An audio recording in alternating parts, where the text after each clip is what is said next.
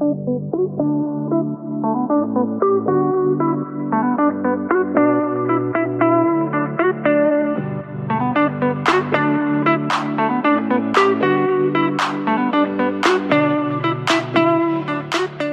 måste berätta en sak som har hänt idag. Okay. Idag? Mannen klockan är för fan tio. Vad fan kan ha hänt? Har du inte lärt dig? Jag går upp 07. Det händer mycket på fyra timmar. Igår så upplevde jag att en av mina bröstvårtor var konstiga. Okej, okay, konstig på vilket sätt? Vad menar du? Hård, mjuk, den försvann, den sticker ut, den blev grön. Den kändes dubbel. Dubbel? Exakt. Alltså vadå, som att, som att, som att bara själva nipplen hade delat på sig typ? Eller vadå? Nej, som att jag hade två på en och samma tutte. Alltså två nipplar? Exakt. Bredvid varandra? Under varandra. Och den ena var mörkare än den andra. Så samtidigt som vi pratar nu så kan du få en bild så att du förstår tanken. För jag bara, jag måste kolla upp det här. Det här är min normala bröstvårta. Mm. Radera den sen då. Jaha, du skickar den till mig, okej. Jaha, okej. Det är min ja. normala bröstvårta. Ja, det är bara, det är bara en. Och här kommer två. Okej. Nej men vänta, du måste skicka den utan att ha ringat in den. Okej. Okay. Den där bilden är lite dålig den andra, för jag råkade mm. förstöra den riktiga som jag ringade in. Men vadå, är den inte du... kvar nu då? Jo, jo, men nu orkar jag inte ställa mig här och Nej. mig. men jag fattar vad du menar. Eller hur? Jättekonstig. Mm. Så det är som att jag har fått liksom en extra liten plupp in ja. under ja. som är mörkare. Ja. Och att känna Men vadå, på sin kan bröst... Inte det, kan inte det ha någonting med mjölkproduktion att göra nu eller? Din lilla ko. och så när, när läkaren frågade mig så här, eh, var, alltså inte varar den med vätska den ja. eller liksom eh, är den hård, är den... Så jag bara, Pagge kan du känna på båda bröstvårtorna? Mm. Så att vi liksom vet. Men det är också jättesvårt för en bröstvårta är ju hård. Men den blir ju hård i alla fall om någon tar på den. ja, men alltså man får väl bara... Ja, du får ju bara ha koll på dem och se ja. liksom. Men du har inte känt något liksom hårt? Utan det är bara bröstvårtan som har förändrats? Ja, som jag sa, jag tycker att den är hård. Ja. Ja, men alltså man har ju alltid... Kände du precis på dina? Men alltså man har ju, man har ju alltid knölar i bröstet. Det är därför det blir så svårt att veta också om det är typ någonting som har förändrats. Ja, och vi kvinnor är ju väldigt, väldigt dåliga på att faktiskt kolla upp våra bröst. Och mm. jag tror inte att man går på mammografi förrän man är Nej. 40. Jag ja. kan ha jättefel, men det är någonstans där ja. när man ska klämma tutten i en maskin mm. som tydligen ska göra pissont. Ja. Eh, så att så här, ja, håll koll på era bröst. Känns något konstigt, kolla det hellre en gång för mycket. Mm. Så säger jag. Mm.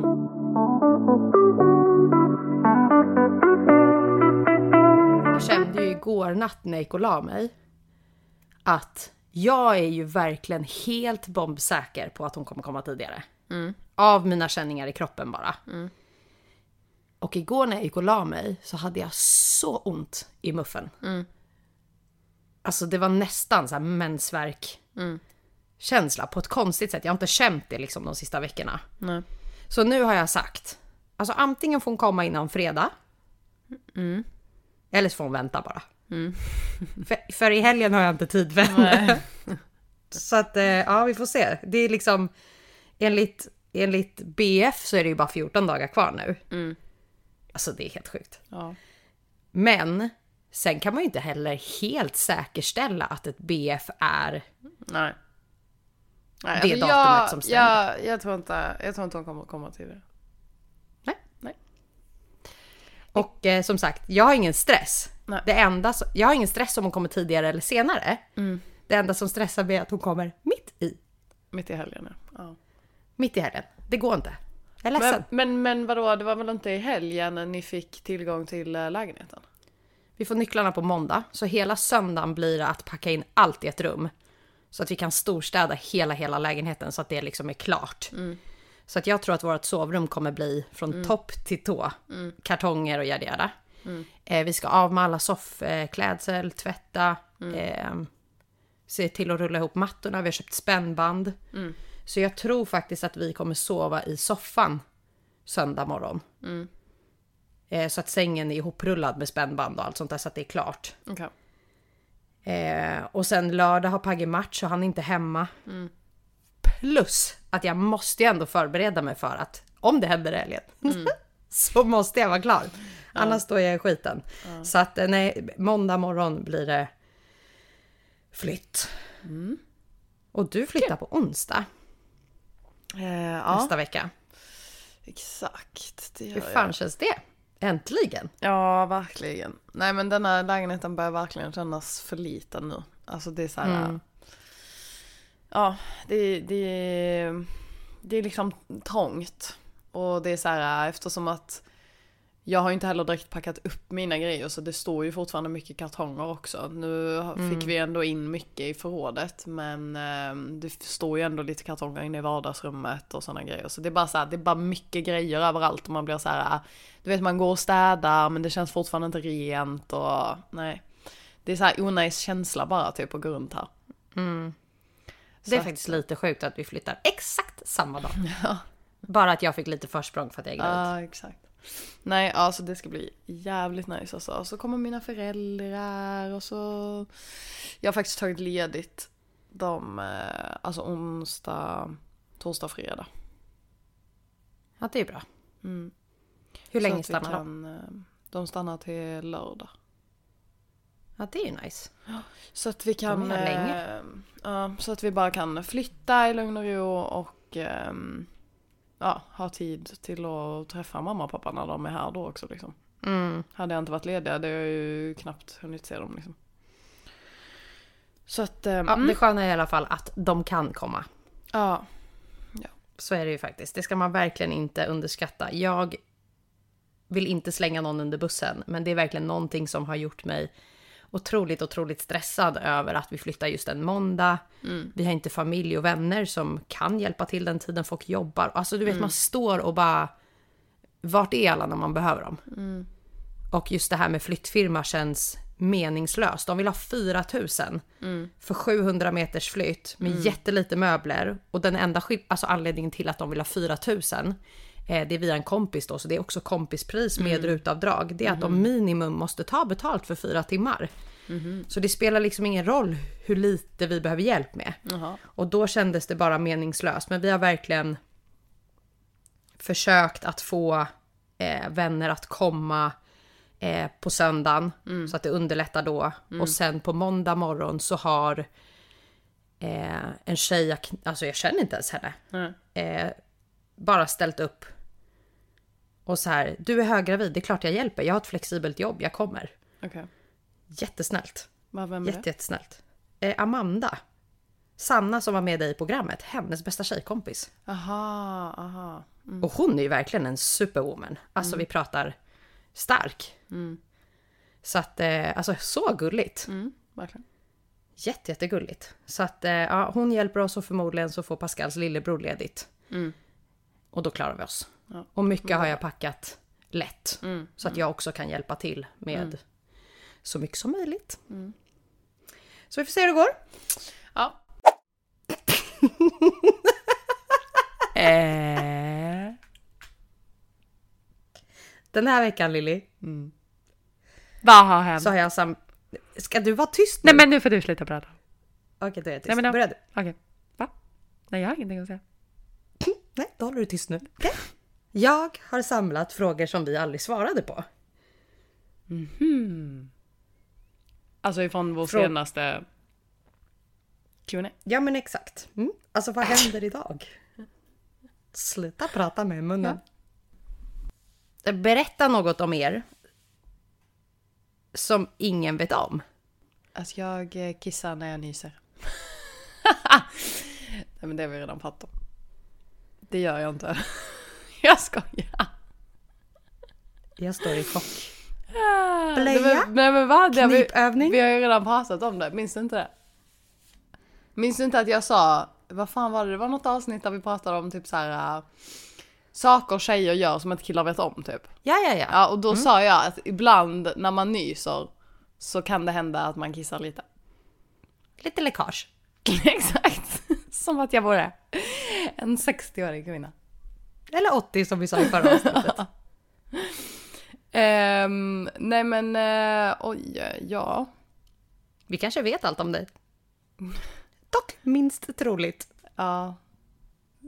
Det är inte så jättetroligt. Men, eh, men jag vet inte fan eh, vad det skulle vara liksom. Bara rakt upp och ner så här. En annan fråga som vi också har fått ställd. Det är, vad tror du är meningen med livet? Alltså så här, är du en person som har funderat mycket över det? Nej, alltså jag tar ju dagen som den kommer. Ja, för att jag har funderat jättemycket på just den här frågan. Ah, Okej, då kan ju du börja. Vad är meningen med livet enligt dig Lilly? Nej men alltså så här, alltså... Fy fan vad du låter deprimerad nu alltså. Ja, men, men och jag var ju en väldigt deprimerad period under, i mitt liv när jag funderade väldigt mycket över den här frågan. Ehm, eh, och det var typ när jag var så här, typ 20 år.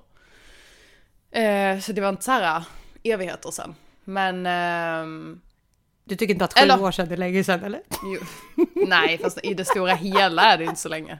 Alltså jag menar om man Okej. lever i 90 år liksom. Hur vet du det?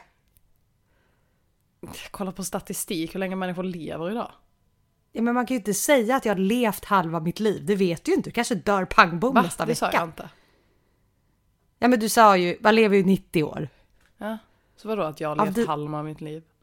Nej men jag menar folk som är så här, men jag har bara levt halva mitt liv, jag är 50, som du säger nu. Nu sa ju jag till dig att det är sju år, det är länge. Och du bara ja men rent liksom, jag ska ju bli 90 typ. Ja. Det vet du ju inte. Nej det är klart som fan jag inte vet men jag får väl önska att jag kan bli så Ja, ja, ja. gammal jag kan. Ja, ja, ja, ja, ja. ja. Ska du sitta här och säga till mig att jag ska dö när jag är 40 eller vadå? Nej. Bara rent hypotetiskt så är det möjligt. Men berätta. Ja det var ju hemskt men eh, ja. Ehm, nej men då funderade jag väldigt mycket över... eh, min- Vänta, jag måste springa och ta i lite trä. Vänta nu. Ja, Så. det var långt du sprang. Lev lång. Mm.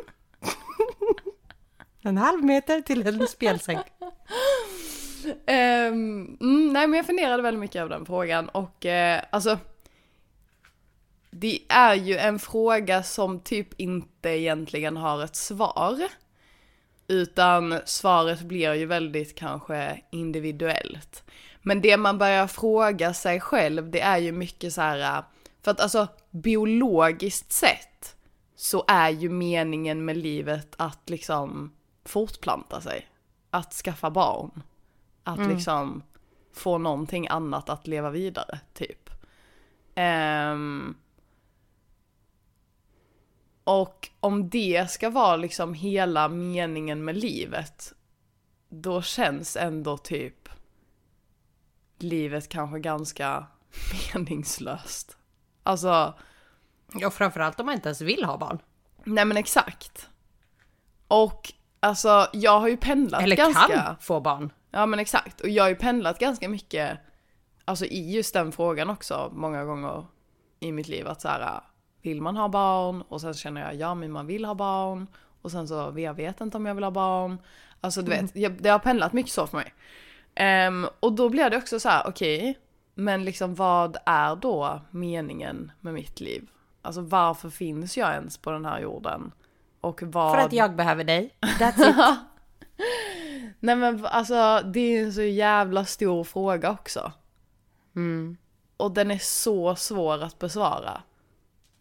För att mycket i det stora hela, om man faktiskt tänker på, alltså så här, hur stort universum är, så egentligen så blir allting väldigt meningslöst.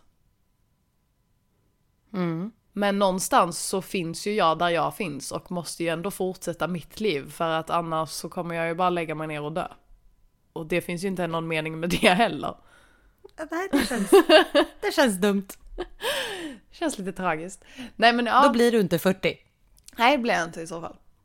Men ja, så att alltså en jättesvår fråga. Men ja, och som sagt, jag, det finns inget svar. Eller jag har inget svar i alla fall. Men Jag funderar väldigt mycket över frågan. Vad är det bästa rådet som någon har gett till dig? Och vad var det? Är det din mormor? Att flytta till USA kanske? ja, exakt. Eh, oj.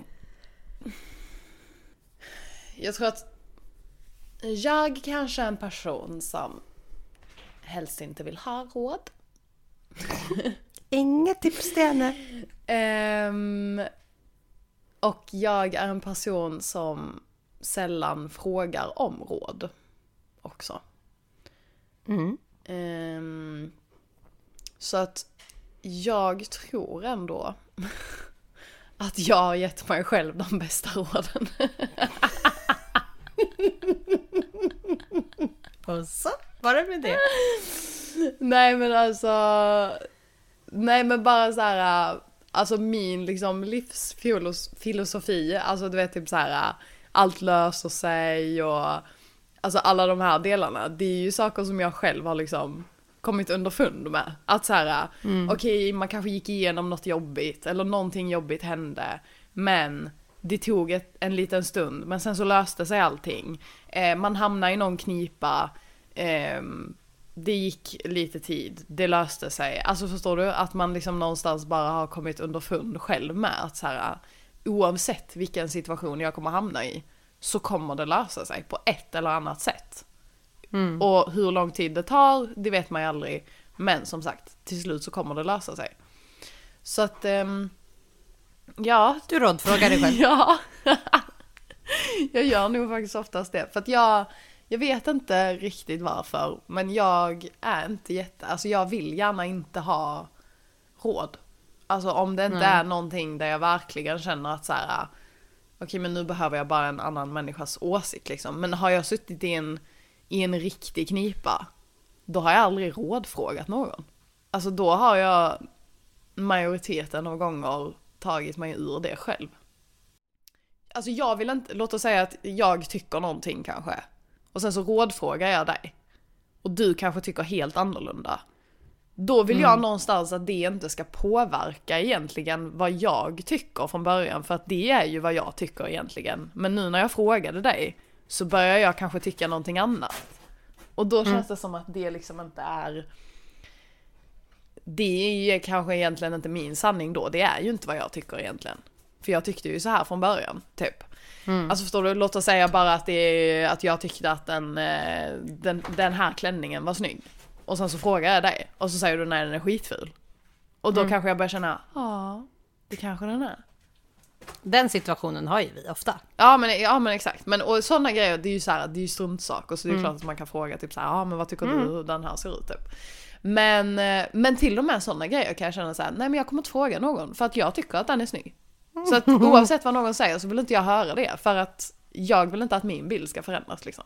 Mm. Så jag tror att det är därför jag många gånger inte rådfrågar folk för att jag känner att jag vill tycka det jag tycker och jag vill inte ta till mig vad någon annan säger. För att jag vet ju också såklart att så här, alltså man är ju inte alltid stark nog att liksom hålla nej, kvar i sin egen åsikt.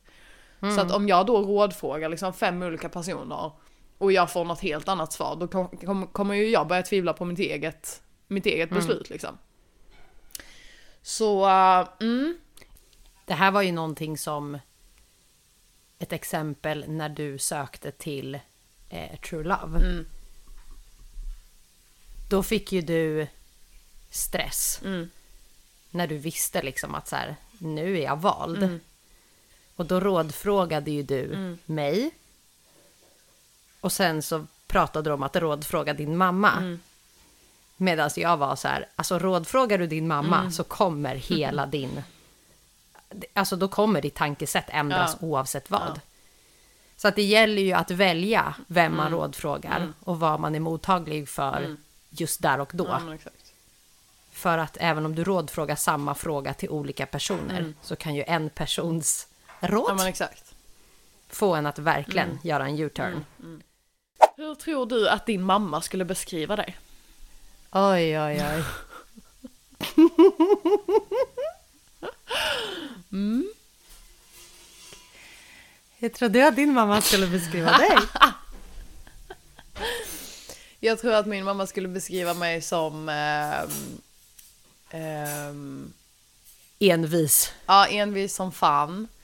Jävligt bestämd. Eh, vet vad jag vill. Ehm, och att jag... Alltså, det min mamma inte liksom kanske... Eller det min mamma har svårt att kanske förstå eller sätta sig in i. Det är ju att jag kanske tar väldigt mycket snabba beslut och att jag inte funderar så mycket. Då är vi två. Och jag tror att så här, alltså jag är ju yngst av mig och min bror. Och min bror har alltid varit väldigt så här, men han är väldigt lugn, han är väldigt så här beräknelig i sina liksom beslut. Och du vet, alltså så här, i gymnasiet, då var ju han väldigt alltså, direkt där fokuserad på att så här, han ska plugga till någonting där han vet att han kommer i framtiden kunna tjäna mycket pengar. Alltså du vet, han tänker långsiktigt. Ett A-barn. Ja, vilket jag aldrig har gjort. Utan jag, jag ser inte så långt fram. Utan jag tänker liksom den här månaden, vad händer nu, vad ska jag göra nu? Alltså du vet så här. Och typ känns inte någonting bra, nej men då skiter vi i det. Alltså, skulle, alltså du vet så här med utbildningen och alla sådana saker. Alltså du vet, det är väl klart att jag också kanske tänkte att så här, ja men jag ska kanske plugga vidare och jag kanske ska, nu har jag pluggat till det här och då behöver jag ju komma in vidare i det för att kanske få något jobb efter det och du vet typ så här. Men när jag väl är där och jag känner att nej fy fan, det här sög, jag vill inte göra det här. Då kommer inte jag sitta där och kämpa livet ut för att jag ska nå det målet, utan då kommer jag byta min väg. Eh, och tänka nej men då vill jag göra det här istället, jag vill testa på det. För det är också så här någonstans så vet man ju inte heller alltså vad som kanske kommer passa en och inte. Alltså det, det är ju många, alltså spe, speciellt kanske i arbetslivet, där det, det, är många som säger typ så här, ja men jag var inriktad på att jag skulle göra det här. Och nu har jag hamnat in på den här stigen som inte alls var det jag tänkte att jag skulle göra, men jag trivs så jävla bra. Så att, och jag har ju alltid känt att så här, jag vill testa på typ så mycket som möjligt för att jag för att jag har aldrig vetat vad jag vill göra, så jag vill testa på så mycket som möjligt för att jag kanske ska kunna lista ut det. Mm. Um, så nej, ja, eh, det är väl typ lite så hon skulle beskriva mig och att jag kanske, um, I mean, hon tycker nog att jag är lite slarvig, att jag inte liksom um, Tänker igenom saker helt. Nej men exakt. Lite så, eller jag tänker inte vad kanske konsekvensen kommer att bli eller Ja, så att hon har ju alltid varit väldigt mycket mer så här. Hon har väl känt att så här, André kan hon liksom släppa lite för att hon vet att så här, han kommer klara sig. Vet, typ så. Medan hon kanske har tänkt om mig att så här, ja, men hon kommer ha lite svårare att klara sig. Och det kommer vara lite mer så här, man behöver ha lite koll på henne typ. Pratar du om min mamma? Våra mammor är ju jättelika. Ja. Enligt oss själva i alla Ja. fall. Och sen tror ju jag att de givetvis har bilder, alltså givetvis om oss, Mm. Som vi själva inte upplever att de har. Och det är jag väldigt tydlig med mamma om att det jag känner är liksom inte rättfärdigat för hur du känner. Alltså det kan vara två helt olika saker. Men där är ju du och jag så, så lika. Hakuna Matata för livet. Vi är absolut de som bara packar väskan och drar. Vi har inget konsekvenstänk överhuvudtaget, höll jag på att säga. Det har vi. Jo, men våra mammor kan nog Men tänka det- att vi inte har det överhuvudtaget. 100 procent. Och jag tror definitivt känslan av att man behöver ha lite mer koll på oss än våra storasyskon. Delar nog våra mammor. Och jag vill säga att det både är grundat i vad vi själva har valt att göra. Men jag tror också att mycket är en oro de själva har skapat Ja om oss baserat på beslut vi har gjort. liksom. Men alltså din beskrivning av hur din mamma skulle beskriva dig, den är nog densamma hos mig. Att så här, man behöver ha lite extra koll på mig även om jag inte tycker det och även om jag har kommit väldigt långt i vad jag har varit. Så kan jag fortfarande bli irriterad över att hon tror att hon vet bäst när det kommer till mig. Och det vet jag att du känner om din mamma också. Mm, ja men exakt. Ja. Och vi har ju ofta skrattat åt att våra föräldrar blir nervösa när vi umgås. Mm. För att vi gör mycket saker ihop. Mm. På liksom sista sekunden beslut. Mm.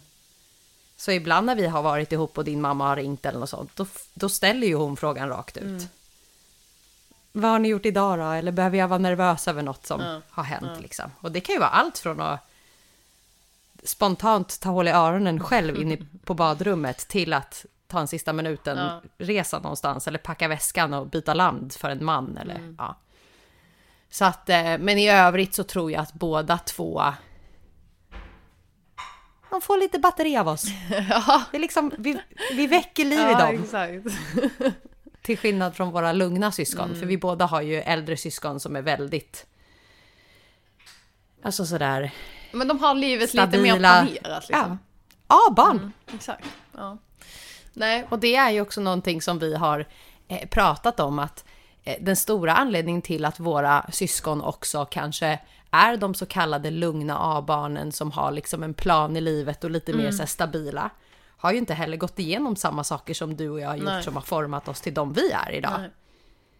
Eh, men jag vet att jag ofta kan bli irriterad över att jag upplever att min mamma känner att hon känner mig bäst fast hon inte gör det.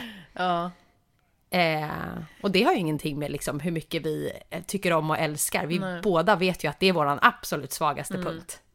Det finns ingen som får dig och mig så känsliga som våra, våra mammor. Nej, gud nej.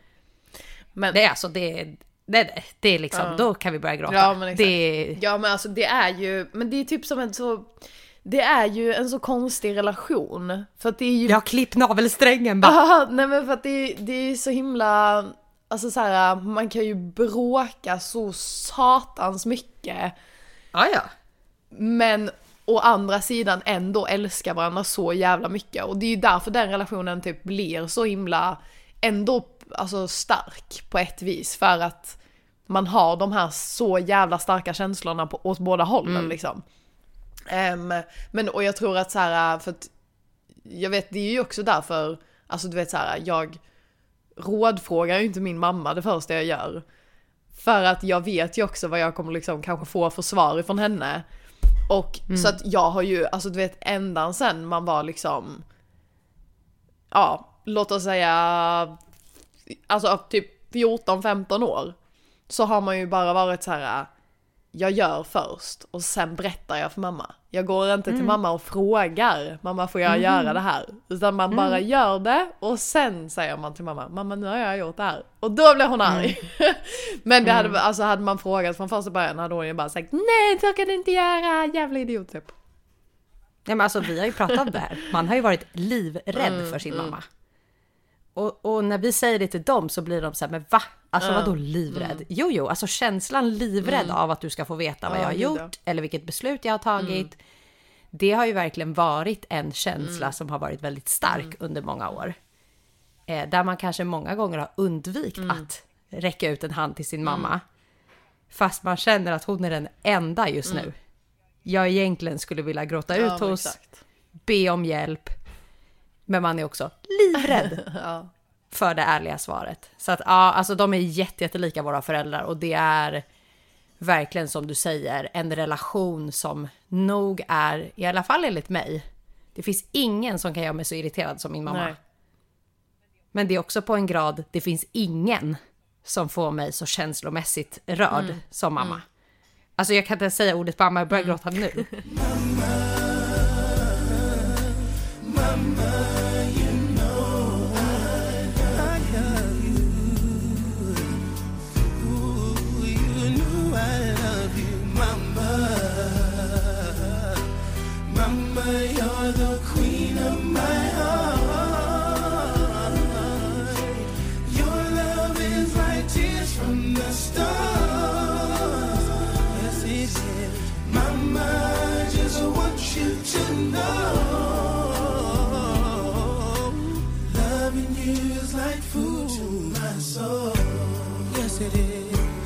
Yes, it is.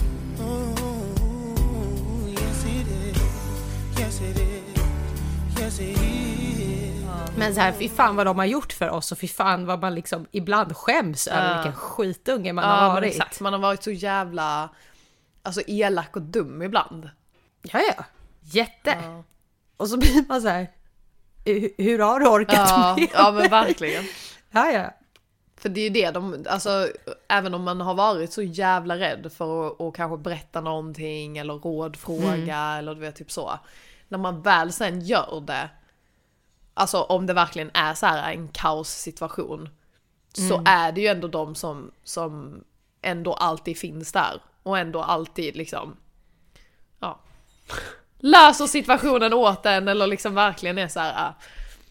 Man, Ja, och om man tänker på det så tror jag att våra äldre syskon tycker att vi är så bortskämda. ja exakt. Och att Ja. vi är, att vi är Ja, favoritbarnet exakt. medan Ja. vi upplever den andra känslan. Och det är ju också någonting som vi har diskuterat väldigt länge. Nu går vi ut ifrån det här med vad vi tror att våra mammor tycker om oss.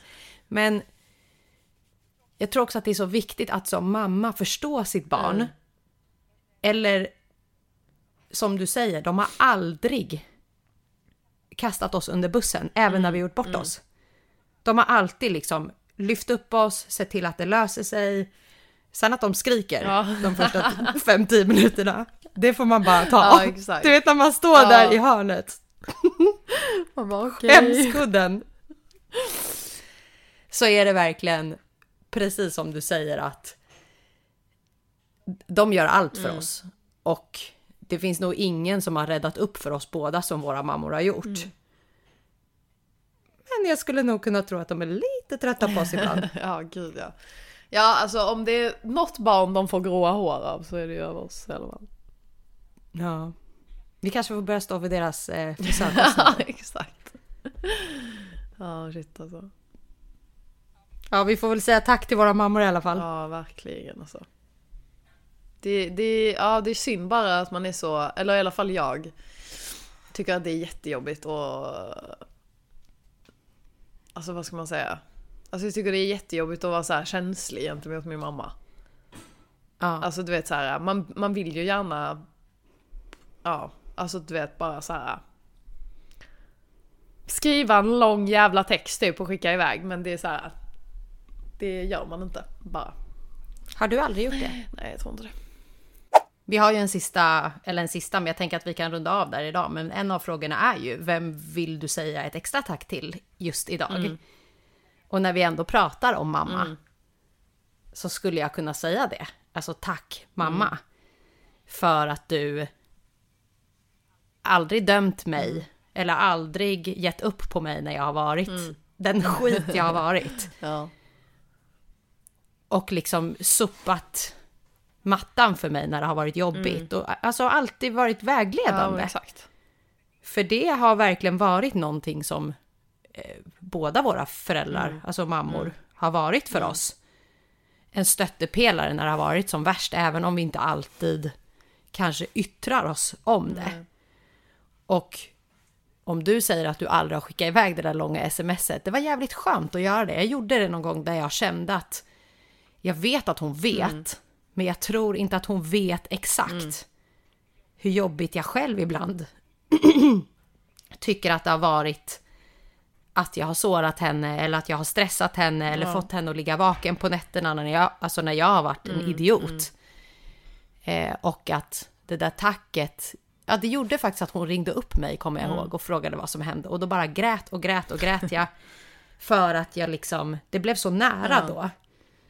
Av att säga förlåt bara.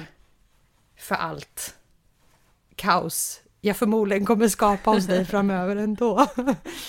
eh, för att jag tror att de behöver höra det. Jag tror att det är skitsvårt att vara eh, mamma till individer som oss. Ja.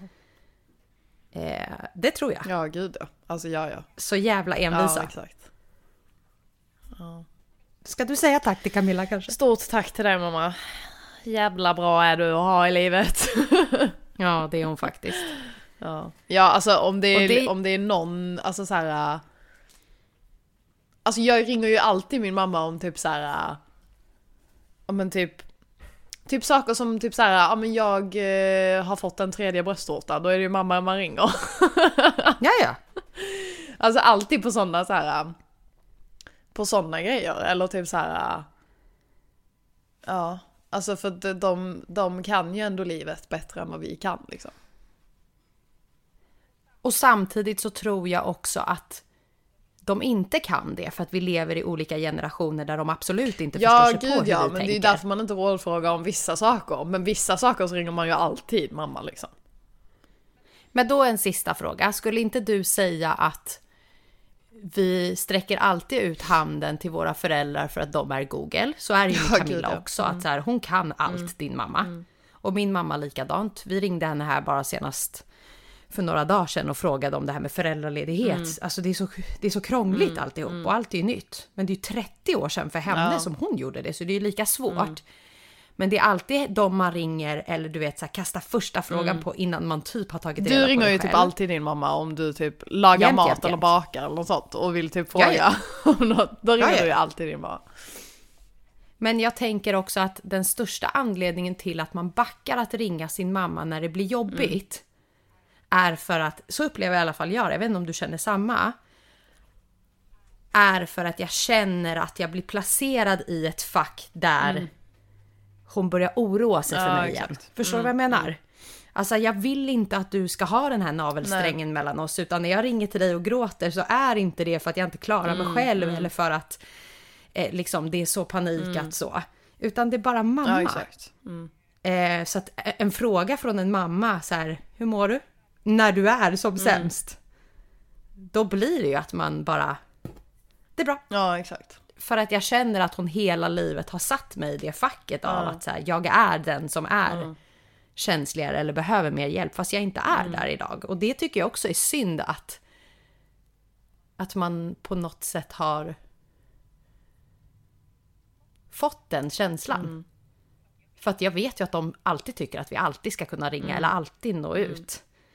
Men att de nog inte får känslan av att det är så vi känner. Men jag tror också bara det är att så här för att alltså, alltså jag säger ju hela tiden att jag är ju jättelik min mamma. Eh, och jag vet inte hur du känner om du är jättelik din mamma.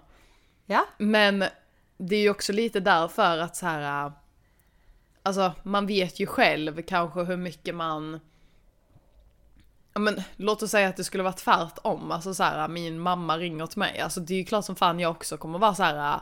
Alltså man är ju ganska hård och är ganska så här. äh, Ja men då kommer jag ge dig rådet rakt ut eller säga vad jag tycker och tänker liksom. Och det är ju därför man kanske oftast inte ringer dem för att man vill inte höra det, det är inte det man vill ha. Man vill bara typ ringa dem för att gråta och säga Mamma, finns du där för mig? Nej men, ja så jag tror att det är många gånger därför också för att man vet ju själv hur, hur man kanske hade reagerat eller vad man, vad man hade gett för råd och just där och då i den stunden så vill man inte ha det rådet liksom. nej. För de har ju svårt, de har ju svårt eftersom att de är som oss, eller vi är som dem. Så har ju de också svårt för att De är som oss tycker Ja. jag. de har ju också svårt för att alltså bara kanske sitta tyst och bara alltså höra vad man säger och kanske inte ge ett råd. Utan de går ju direkt på att så här, okej men Elvia nu måste du lösa den här situationen så här och så här behöver du göra. Ehm, Nu kan du inte sitta och gråta, nu får du bara bita ihop och göra det. Alltså det är ju, det, det är ju de råden man får och det är ju oftast det man behöver. Men det är inte där och då i den situationen man vill höra det.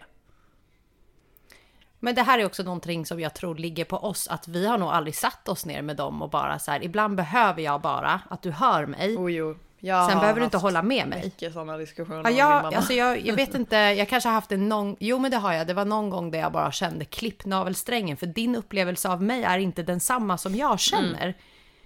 Eh, jag känner liksom inte att du förstår mig alla gånger. Sen att du säger att du gör det. Men det är ju liksom ingenting som gör henne till en sämre mamma, utan det är, ju, det är ju så en dotter-mamma-relation förmodligen fungerar. Men jag håller med dig om att vi är så lika varandra att det krockar. Mm, och det finns ingen, som jag sa tidigare, som kan göra mig så Nej, arg som hon. Där jag ibland alltså tappar Mm. det. Som häromdagen, jag klickade henne för första gången Mm. någonsin. Och vem tror du hade dåligt samvete? Jag! Mm. Hela vägen fram tills att jag faktiskt tog mammas råd, Mm. var alltid den större människan. Hörde av mig och fick tillbaka att allt är OK. Mm. Punkt. Och sen hördes vi typ dagen efter med lite hjärtan och sånt där. Att någonstans är ju det det finaste vi också har, mm. vår relation till våran mm. mamma. Även om vi kanske inte tänker på det jämt. Så har ju vi verkligen två mammor som alltså har gått genom eld och vatten för oss två. Ja, gud, som vi är så tacksamma de är jätte, för. Alltså de är ju helt fantastiska liksom.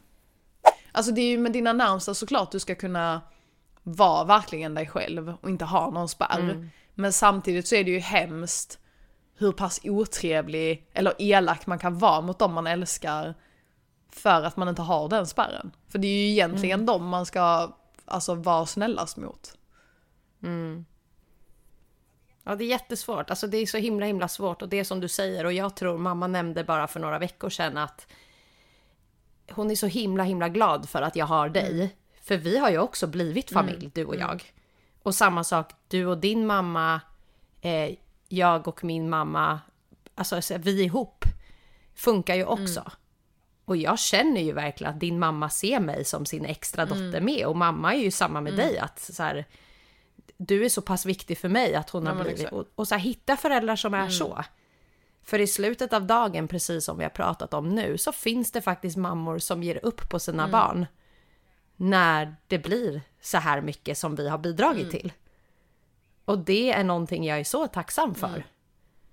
Att än idag så skulle hon alltid ta mitt parti och mm. alltid stå upp för mm. mig. Även om jag har gjort bort ja, mig. Exakt. Och idag är det absolut ingenting jag kanske utnyttjar, vilket jag kanske gjorde då när jag var yngre. Mm. Att jag hade i åtanke att mamma hjälper mm. mig, hon löser mm. det här för mm. mig. Men att i vuxen ålder så kan jag verkligen titta tillbaka och så här, shit alltså. Mm. Vilken jävla skitunge man var. Ja, och vilka jävla mammor. Mm, gud ja. Så tack mamma. Stort tack till er. Fint avsnitt. Viktigt också tror jag. Mm. Vi har pratat bröstvårtor. Vi har pratat uppmärksamma dina bröst. Mm. Vi har pratat mammografi. Och vi har pratat mammor. det blir mycket mamma i det här avsnittet. Men det förtjänar de. Det gör de faktiskt. Ja, ny vecka, nya tag. Eh, fundera över vad meningen med livet är. Om det är att lägga sig ner och dö, eller om det är att fortplanta sig. Ja, alltså, det hade ju annat. varit intressant att höra någon som känner så här, men jag vet vad meningen med livet är. Eller jag har kommit på mm. vad min mening med livet är. Det hade ju varit jävligt intressant att höra. Så det kanske vi ska se om vi kan få några svar på och eh, ta upp den frågan igen nästa avsnitt. Då säger vi så då. Vi säger så. Ha det fint. Tack för att du lyssnade.